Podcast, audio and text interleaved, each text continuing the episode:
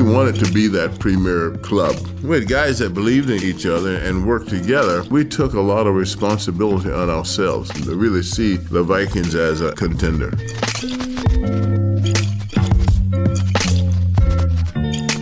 Good evening, everyone. Welcome in. It's another edition of Skol Stories. I'm your host, Mike Wobschall, coming to you from TCO Studios at Winter Park with a super cool edition of Skol Stories tonight because we're going to go back to the Purple People Eaters era.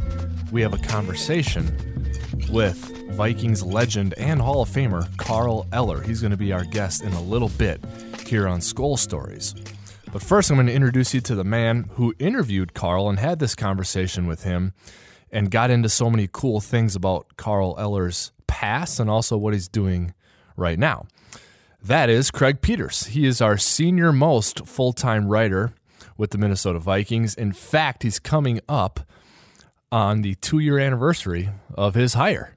And Aren't you, Craig? It's been a fantastic two years. And um, part of the fantastic two years has been getting to know better the history of an NFL team. Absolutely. And um, and you got to know Carl Eller uh, quite well over the years, and your interview with him is going to be what constitutes Skol Stories uh, tonight. Now, Carl, the unique part about him as a Purple People Eater is he played collegiately at the University of Minnesota and became a pro for the Minnesota Vikings. So that's kind of the unique twist that he has on the Purple People Eaters. But you got into a lot more with him. What did you like about this conversation? Oh, it's it's so great to to connect with Carl Eller and revisit those glory days and and just how great this legacy of this franchise is because of the people that that helped build it. Mm-hmm. Um, and they all went on to leave legacies after their playing careers too. When you think about those players, and and Carl is just a fantastically nice guy. Yeah, uh, very very friendly. Um, love love the way he tells stories too that, that are coming up. Uh, we we went all the way back to when he was drafted by the Vikings. He really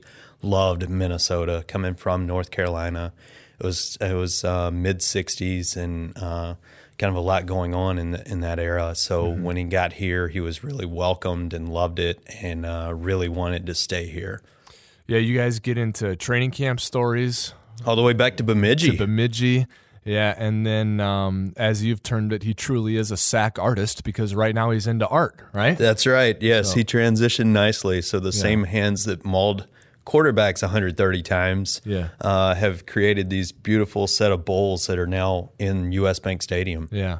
Well, Vikings fans are excited about the current defensive line because of the way they can rush the passer, and that's because Vikings fans from long ago were excited about the Purple People Eaters. So that's the voice of Craig Peters. He is kind of our alumni expert here on staff, has a great relationship with a lot of our alumni, including Carl Eller, a Purple People Eater. Here is Craig's discussion with Mr. Eller.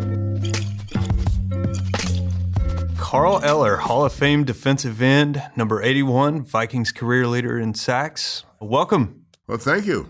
Born in North Carolina, but you arrive in Twin Cities University of Minnesota, and then an opportunity to stay in the Twin Cities. How did this area become your home, and, and what was it like to, to have your career last here so long? Well, you know, I came here from uh, Winston-Salem, North Carolina, to go to University of Minnesota. It was quite a transition for me. The culture was almost totally different, and uh, the University of Minnesota was like one of the premier schools, and obviously still is. And I was just really attracted to that. You get drafted by the Vikings. Uh, you guys, uh, 1964, I believe, uh, first winning season. What what did the area kind of respond to to to that success? And then it was the precursor to even greater success. Well, I really, like I said, I loved my career at the University of Minnesota, and I love the area, and I did want to stay in Minnesota, and I wanted to. I wanted to be a Viking. They weren't um, at that time. They were just only a few years old, but they were the hometown team, and uh, I thought that uh, I could I could make the team and be part of the team, and uh, and that's what I thought. But mostly it was wanting to stay in the area and and and to be a Viking. You arrived the same year as, as Jim Finks. Uh, what, what's the relationship like with you and, and him over the years here? It took me a while to get to know uh, Jim Finks, but I was impressed with Jim Finks, and I thought he was a straight uh, shooter kind of a guy. you know, he'd tell you something, and that's pretty what he meant. You know, he didn't have to agree with it, of course, but you know, that's kind of what you know. He was a, he was kind of a man's man. I thought he was honest and and straightforward. That helped a little bit when you you found out that uh, Fran Tarkenton was going to be traded in 1967. What what was the the player reaction to that? And then it wound up paying off with with a load of picks that that kind of built the the core of of this team for the 70s, and then Fran was able to come back. Well, I was kind of surprised that when Fran left, we were still on the, you know, building, and um, you know, I mean, Fran was our quarterback, and I, I, I, I really didn't like that obviously very much. You know, I, I, I thought you know we had a better chance with Fran here, and uh, uh, but. Um, you know, it was one of those things, and uh, and I think we had a couple interim quarterbacks, and finally we got Joe Kapp, you know, that came in. So it worked out really well, and we built up. Uh, the defense really built up strong, and so um, I think it added more pressure with Fran gone on the defense, and that that probably in the long run really helped us. A major part of one of the most intimidating front fours in the history of football. What was it like to to see you guys grow in and, and become such a powerful force? Well, it was the kind of thing that um, you know individually we were we were teammates obviously, and it was a good team. We felt like we were building. We felt like we were individually adding to it. I don't think that we saw ourselves as a unit really until we really started to gel as a unit and, and really work together. But as we did, though, there was a lot of pride that went with that and it was a lot of pride in being, you know, the Purple People Eaters. And, you know, and Jim and I had a slogan, meet at the quarterback. And then Alan joined us and brought the pressure up the middle. And Larsen was our Marine guy. You know, he was our, you know, catch everything else that we missed. So it was a good combination, and, and we had a good relationship with each other off the field. So it was great. We had a lot of pride. I think that that's what it was the pride in, in ourselves as a unit. Alan described a, a foot race to the quarterback, and you didn't want to be last. well, that's pretty much true. We would, um, you know, it was a strategy of the game. Well, the big thing, you know, is like about football it's fundamentally a game, really, of science or math or whatever you want to call it, because you have to get them in a position to throw the ball. So, our key situation in the beginning of the game was to put them in field position, to, to put them down to get ahead of them, even if it was only by a few points. And the pressure would build as as it went on. So once we got them in that position, it was like um, we just cut loose, you know, and and uh, that was fun. I've read that uh, Fran Tarkenton wasn't too happy about going against you guys when he was with the Giants. What well, was that like? Uh, yeah, it's it's funny because we did play the Giants when uh, Fran was quarterback there, and I remember we played him up at uh, Giant Stadium in in New York, and I still chuckle about it because I had seen him do this to other defensive lines and defensive players, you know, number of times. And then I was in on him and I was chasing him and I, I was going to sack him. And he did that little twirl around on me. It was just like I had to do everything I could just to keep from laughing because he had done it on me. I was just so hilarious, you know. You guys are able to really connect with fans in, in a certain way that, that just kind of launched the endearing factor. If you look around this area, the fans are fantastic, and that's that's largely in part to the connection that the older family members and their families were able to to form with you guys. What what is that bond here? Well, you know, it, it, was it was Minnesota. You know, I mean, we had to play in the cold. The fans had to come out in the cold. You know, there were times when I would be on the field and I would go like, "Oh my God, it must be awful sitting in those stands." So we knew they were faithful, and uh, it was a time when that was the topic of the week. And Monday depended on how we did on Sunday, you know, and people were miserable and we didn't know about it, you know. And uh, and and it was fun for it was fun for us because we felt like they were part of us and we were part of them and uh, they loved the identity the cold the air coming out of your nose and the hard feels and they were in their snowsuits, and it was just it all fitted together. It was we we really were were a combination. More of our conversation with Carl Eller coming up after the break. Before we go, want to invite you to join host Mike Mussman along with Vikings defensive end Everson Griffen, fresh off a three sack performance against the Carolina Panthers, for Vikings Country this Thursday at 5:30 p.m. at Carboni's in Lakeville. You could win great prizes from the Vikings and Miller Lite, including tickets in the Miller Lite Lounge at US Bank Stadium. Visit Vikings.com slash Vikings Country for schedule and locations. And for more Skol stories, stay tuned. Welcome back, everybody. It's Skol Stories, and I'm your host, Mike Wobschall.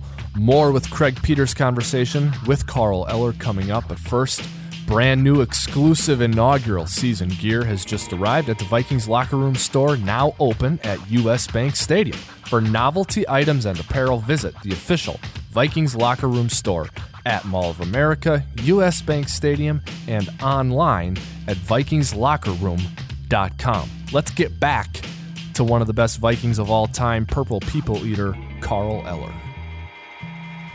You had the unique perspective of training camps in Bemidji and Mankato. What what are a couple of your memories? Some of the lighter moments from from a couple training camps. Oh well, there were a lot of lighter moments. I and there were lighter moments in both. But I spent my rookie year in Bemidji, and uh, one of the things they do is they have this rookie. I don't know what they call it, some rookie initiation towards the end of camp and uh, it was my first camp, obviously, and other rookies, Lonnie Warwick and other guys up there. And so these veterans, they played this dirty, rotten trick on us. They go out, they say, Well, we're having a party for you guys. We were up to their scheme. We, yeah, sure, they're going to give us a party. They really love us, right? so we says, We don't think this is a party we want to go to. So we actually sneaked out and we tried to hide in the theater. And I don't know, you know, I think there's like one theater in Bemidji at the time. So, you know, we're in there. We're not necessarily interested in the movie. Have no idea, but it was where we could go because there were a few hangouts that they know what they look for us. And we ended up there. And then, so next thing I know, these guys are coming. They come into the theater. They let them in. They didn't have to pay this as we we're here to collect our guys. And uh, so they come in, and go, Hey, we're having a party for you guys. Don't you guys want to come to your own party? it was funny. So we ended up, you know, going to the party because we had kind of the night off, no film or anything. So these guys were saying they planted these seeds in us. We were so gullible. It's just, it's crazy. So they said, well, hey, uh, Van Brocklin was a coach then. And says, Van Brocklin knows that we had a, this was a rookie night. So you know, he's going to come around and do a second bed check. So don't lock your door, right? So we go for this, right? So in the middle of the night, these guys come around with buckets of water and they squish us with full waste baskets full of water and just drench us in our beds. And the beds are all wet and everything. Oh, it's like so funny, man. And, and then we were, then they ran into their rooms and locked the door and we could hear them just laughing behind the door. It was like, it was a crazy. That was the most ridiculous thing I can remember, but it was all fun. That that sounds like something that Jim Marshall might have organized. Well, I, Jim was my roommate. I don't think he organized it, but he was probably in on it for sure.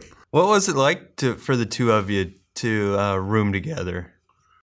Well, well, Jim was a was, was a leader, and he was um, he was kind of mischievous too. So this is like he knew how to bend around all the rules. so it was kind of fun to follow Jim around. I learned a lot of things from Jim, you know, and uh, not sure they were all good things, but the point is, is that Jim was fun, and uh, he was uh, certainly a dedicated ball player, and um, you know he gave his all, you know, and uh, he was a, he was a great guy. He was a great guy, and he really understood the game you know, he really was committed to the game. He, he knew what it took to win and how you had to give yourself. And so he set a he set a standard. you know, and that there was nothing less than that. And that's what I admire, I think, probably most about Jim, is he was always the leader. 1967, in, in addition to uh, changing quarterback and the arrival of Alan Page, you also had the arrival of Bud Grant, and you were able to play for him for, for more than uh, 12 seasons, I believe. Uh, what was it like to play for Coach Grant? I think that coaches and players, they adjust to each other, you know, to their personalities. And uh, Van Brocklin was very different, you know, in his approach to the game and his style. But you adjust to that, and uh, and um, Bud was very different, and so uh, uh, I think at that point I had kind of adjusted and adopted to uh, Norm's style, and I knew how it was, and I I think I probably had some loyalty and some allegiance to to Norm. I didn't like Bud's style right away, you know, because it was all disciplinary and it was all this, and you got to do it this way, and you got to follow these rules. And I'm going like, oh crap, you know, this is just ridiculous.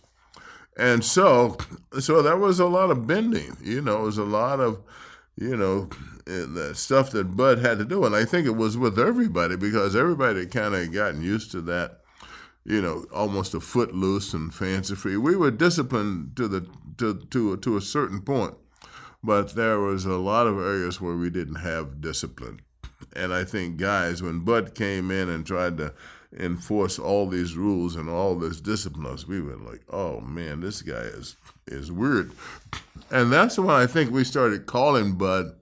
We had a name for him. I don't know. It was like I don't know. Gray Eyes was one name, but we used to call him it was like an out of space name or something because he was just totally he just seemed like he was not in touch with us at all he like he had his thing this is it was like a some spaceman's name we had for him. Like an alien. This guy's like not from this planet we would say.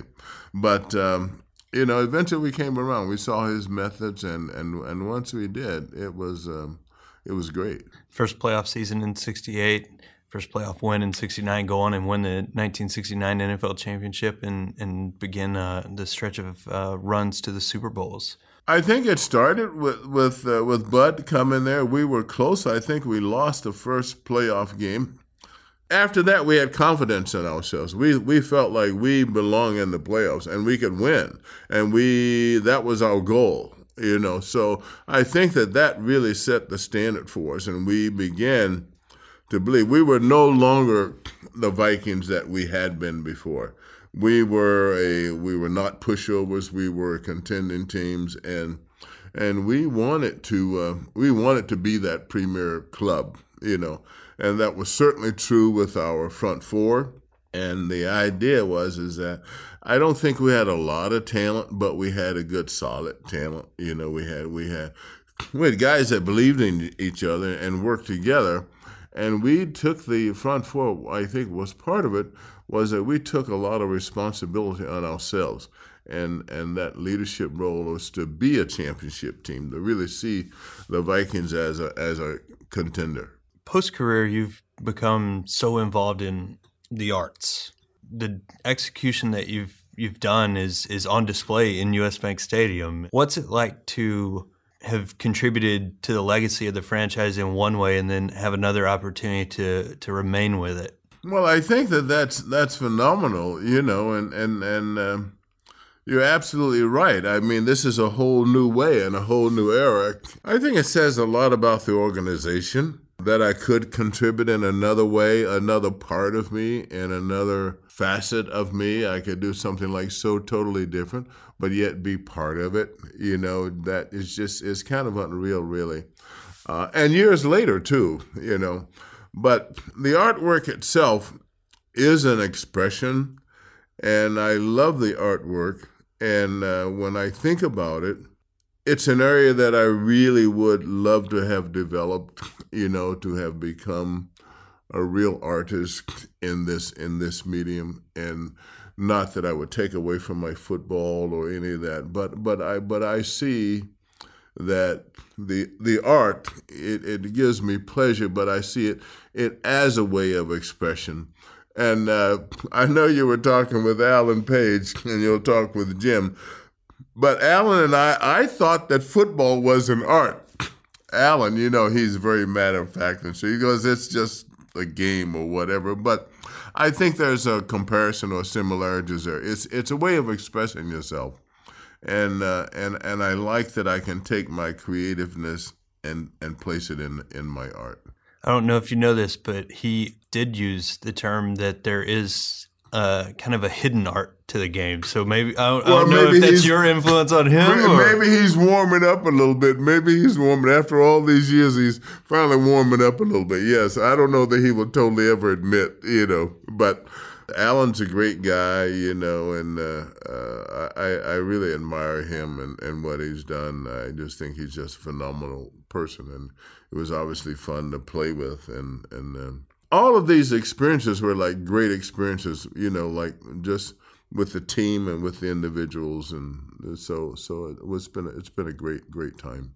I'd love to know a little bit more about the the lakes that we have here in Minnesota, were were your inspiration for the the set of bowls, but like your your process of of getting it to that point, like you really had to be innovative with some of your techniques because of the weight.